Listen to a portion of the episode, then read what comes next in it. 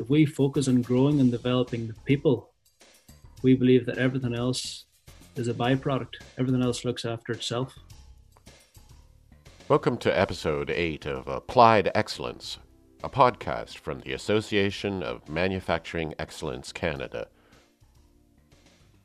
You just heard Ryan Tierney, the head of design and innovation at Seating Matters.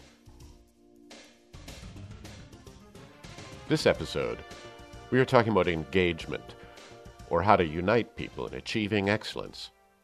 Every workplace is a community if you think about it.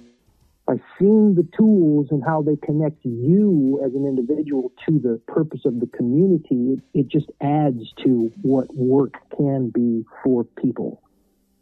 That was Audie Penn, a deep thinker on management topics and a lean expert from Illinois.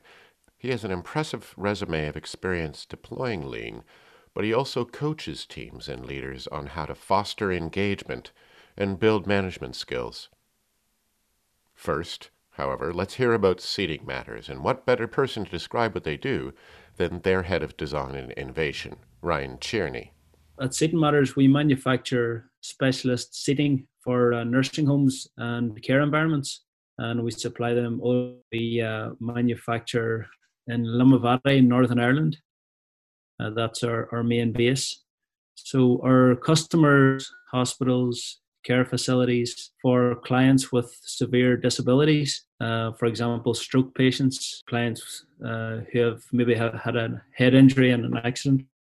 What are the results for you sitting in a Seating Matters chair?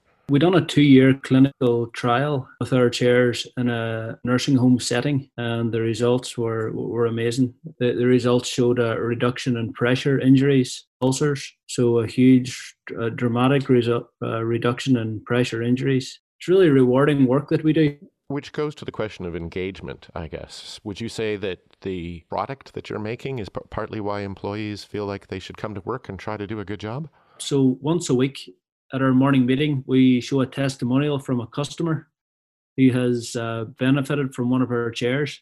And I think whenever when all the staff see what the product is doing for people, it gives people a real sense of pride and accomplishment in, in what they do. So you've been able to link them up with the customer to hear about what happens when the after it goes out the door. Yes, definitely. Yeah, and it's really really important because lean is about serving the customer. So everything we do, every improvement we make, everything should lead back to custom to the customer. Everything should be to the benefit of the customer.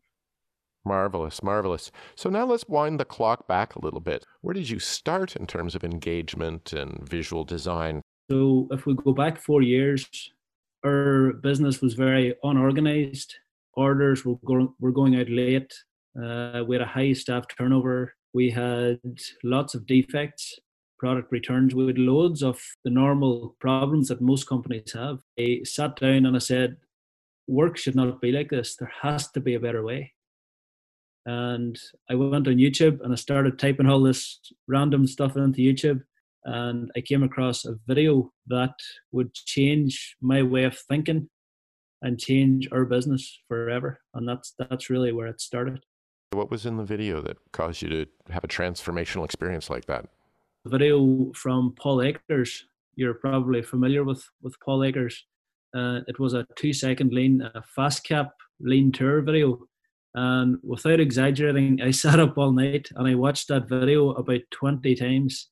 I just got an overwhelmment of, uh, you know, I, I couldn't believe that a company could run like like FastCap. Let's interrupt Ryan for a minute to jump ahead in time from his first encounter with Lean. Paul Akers visited Seating Matters last year and boy, was he impressed by what Ryan had been doing once he implemented Lean.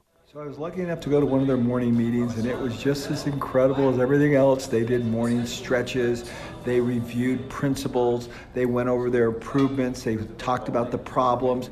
So as improvements have been made, they show the improvements in the morning meeting so everybody's on the same page, 10. Everybody understands what it is they've done and how they're trying to improve things. This small sample gives you some idea of just how successful Ryan's lean implementation has been. Now, let's return and hear Ryan talk about one of the lean principles they follow and the philosophy behind it. So I have a question I think you might like, and that is where is the answer to a question at Seating Matters? Yeah, wherever the question is asked. yeah. That's marvelous. So I like this, and, and people can watch it on on YouTube. But tell me how this works. This is we have uh, various lean terminologies and lean concepts that we that we implement here, and one of them is wherever you ask the question, that's where the answer should be. And it seems really simple, but it's really really impactful once you get to understand it. So if I'm walk to a printer, for example, in our office, and we need ink for the printer, well, that's where I'm asking, where do I get the replacement ink? So that's where the answer should be. So that's where the label is. That's where the, instructions is for where to replace the ink. If I'm cleaning my desk, for example, I'm asking the question, where is the cleaner? So the cleaner should be right where you're asking the question. And this one simple concept has really transformed in the way people think because we believe that work should be easy. You shouldn't have struggle at work. What are some of the measures that, that illustrate the gains you've made? In the last four years, our quality has improved. Our lead time has uh, went from six weeks to two and a half, three weeks. Our staff turnover went down. It's, it's really the, the, the results that we're getting is really huge in terms of the implementation of lean. But the real reason and the, the driver behind why and lean works, or I realized very early on, if we focus on growing and developing the people, we believe that everything else is a byproduct. Everything else looks after itself. So why are people chipper when I watch some of your employees on on and they're high fiving? They're they're they're you've got phrases like uh, wherever the uh, question is, that's where the answer should be, and they say it and they say it with genuine enthusiasm. What what have you done to build that kind of relationship with your employees? So one of the most important things we do is our morning meeting. Uh, we're, we're always studying different companies from all over the world. We go right back to the education of why we're doing this. Why why does this company exist? Why are we improving? Lean is really a tool for growing and developing people, which in, in turn uh, serves the customer. You know, so everybody as human we have the basic we have six basic human needs and all those human needs are met by engaging people in lean. And when you have encountered resistance what is what have been the solutions? When people were i don't know confused maybe they weren't they wanted to help but they were lost on something. What have you found that tends to get you over the the hurdles? So the only reason i believe that people don't get lean is that it isn't put across in the right way sometimes lean comes across as a cost or trying to get more with less or working harder. Sometimes it takes months and maybe years for some people to really get it. But once they get to the understanding that lean is as good for them as it is for the customer, then they buy into it. Now you've also got some of the classic elements uh, at work in in the factory. Things you've got a You've got a Kanban system, you've got two bins, visual design. What's maybe one of your favorites that really seems to create a smooth flow within your facility? Yes, well, my favorite by far is the the two bin system. We have this thing that I learned a few years ago from a guy guy in, in Florida, Paul Martinelli. He talked about the difference in learning about something and internalizing something. So we're internalizing the two bin system and we're making that a focus and we're having every single product that comes through the door of our facility in a two bin system. And to date, I've been to factories all over the world and I haven't seen a two bin system to the level that we're implementing it because the two bin system it's just an amazing way of managing inventory so that you never run out and the customer is always served how are you finding the little little incremental um, improvements to keep cranking up that flow and and and uh, eliminating waste? Yeah, that's a great question actually because we do tours for companies coming to see us from all over the world, and one of the th- first things they say is, "How can you get any better? This place is it's it's amazing already." Early on in our lean journey, that value is only created when our product is changing. So when our metal is being, when the actual blade is cutting through the metal, that's value. When the bandsaw is actually cutting the foam, that's value. When you teach everyone about value versus non-value, it's so easy to see waste. It's so easy to find improvements every single day. Um, to think that not to, to get annoyed or to be discouraged by non-value is probably not a sensible thing to do because it's it's always going to be there. So it's it's really we've turned it into excitement more than anything. We've made it a game just to find waste. All we're doing every day is looking for improvement. So when we spot a defect, we see that as, oh, this is brilliant. This is an opportunity for improvement. So we're actually happy when we get a defect. So this this shift in thinking is, is really really brilliant, and one of the reasons reasons why uh, engagement is so high. What would you say to the person starting out on their lean journey? Focus on yourself. Fill yourself up with as much knowledge as possible and allow it to overflow to everyone else. But it's really not about the, the physical the physical improvement. It's about growing and developing people. And if we can develop everyone as a person, then they make better decisions. They become a better problem solver, and in turn, they can make better lean improvements. We tried it the other way, and it was a struggle. But now with with a fully engaged team, you know, Toyota talks about every person every day engaged, the three E's. And I firmly believe that if you can get to a point where you have every single person engaged every day, that it's limitless. There are no boundaries to where you can take your company.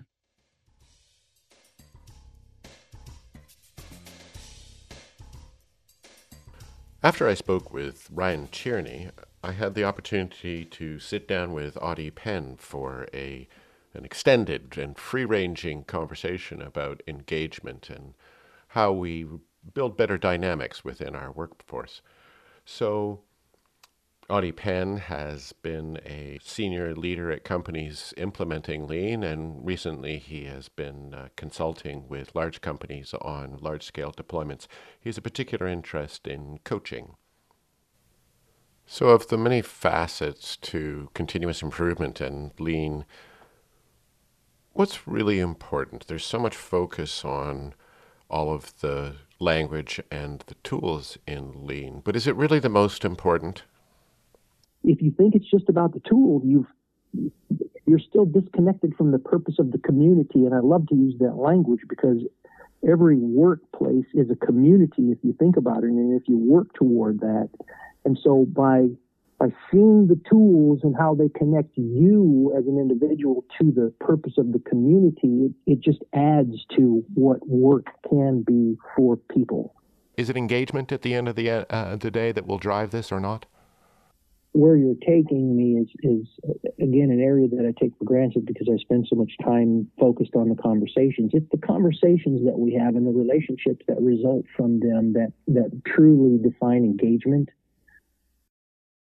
So, how should we be approaching these conversations in our workplaces?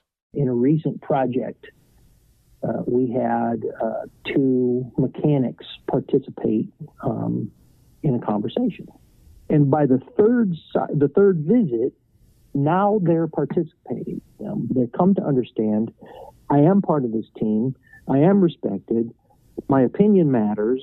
I'm going to show up and I'm going to start to share that. And the solutions that we ended up implementing in this project came from the mechanics. And what the process owners learned was, oh my gosh, these guys know a whole lot more than I thought. I really now I'm really interested in their opinions, and the the buy-in was, I mean, almost immediate because the solutions are coming from people that do the work, and they're carrying those solutions back into the rest of the people that do the work. That's where people start to participate, even those that are dead set against it in the beginning when you actually treat them at that tactical level the way that they should be treated as human beings, respect every individual, they will participate. I want to ask you about one, one more word because I think it's implicit in everything you said, but how do we listen better? Oh, I love the question. Um, we listen to understand versus listening to respond. One of the most difficult situations in which to listen to understand is one where the individual we're speaking to disagrees with us. But that is the situation in which listening to understand is even more important. There you have it. Insights from Audie Penn and before that Ryan Tierney on how we can create better workplaces with groups of people who are united in the common cause of seeking excellence. Hope you enjoyed it. Thanks for listening.